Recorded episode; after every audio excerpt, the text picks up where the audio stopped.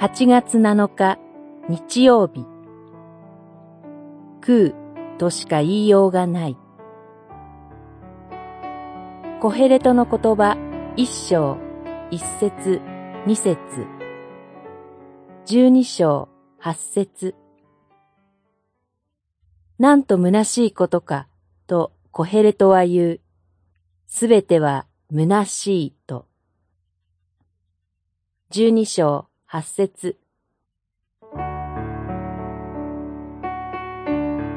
コヘレトを名乗る人物はどんな時代を生きたのか。諸説ありますが、紀元前2世紀のユダヤ民族と大国シリアとの攻防戦マカベヤ戦争真っ只中だとする見方があります。ユダ・マカバイと兄弟たちの武勇伝の陰には子供を産み育てながらも戦死者を出し続ける悲惨な現実と終わりの見えない苦しみがありました。多くのユダヤ人がダニエル書の目視思想に感化されて、今を生きることも、誰かを愛することも諦め、死んだ先の命に目覚めることを望むようになりました。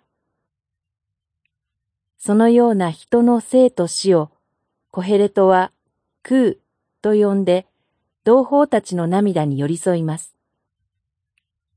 しかし、自らは死ぬまで生き抜くことにこだわり続けます。一昨年1月、新型コロナウイルス感染症が日本にも襲来、幾度も感染爆発と医療危機をもたらしました。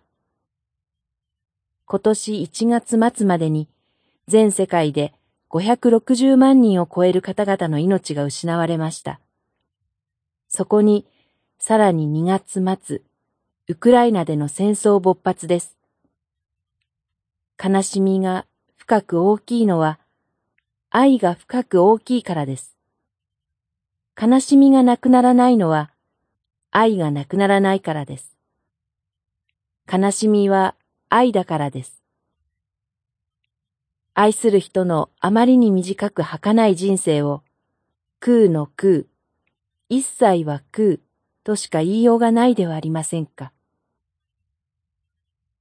祈り。